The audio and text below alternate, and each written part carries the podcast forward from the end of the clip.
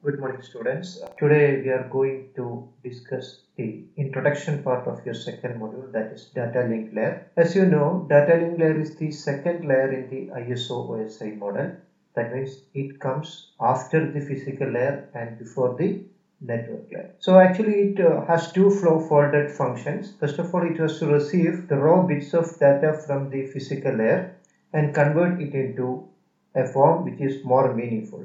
Similarly, it has to provide certain services to the upper layer that is a network layer. So it is sandwiched in between the physical layer and the network layer. And before going to the details, let us discuss what are the different functions of data link. See, data link layer is basically responsible for five important functions. First one, it is responsible for framing. Second one, flow control, error control, media access control, and finally address. So five different functions are there for data link layer. Okay, starting from framing, then access control, error control, media access control, and address. Each of these functions are very important and lot of different algorithms are implemented in data link layer to implement each and every function. As you can uh, uh, understand, so many functions are implemented in this particular layer.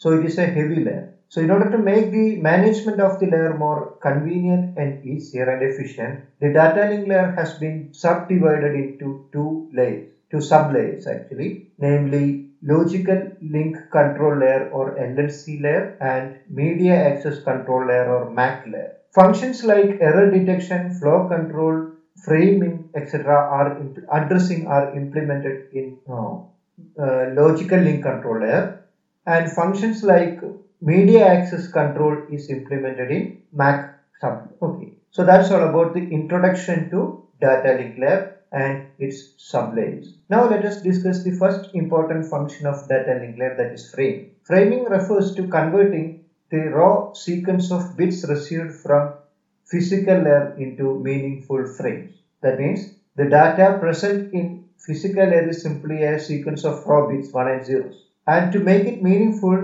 it has to be converted into what? Meaningful blocks of data and that is known as frame. Okay, so there are different methods for framing like framing by character stuffing, framing by character count method, bit stuffing and framing by illegal character and we will elaborate them in the next session. Thank you.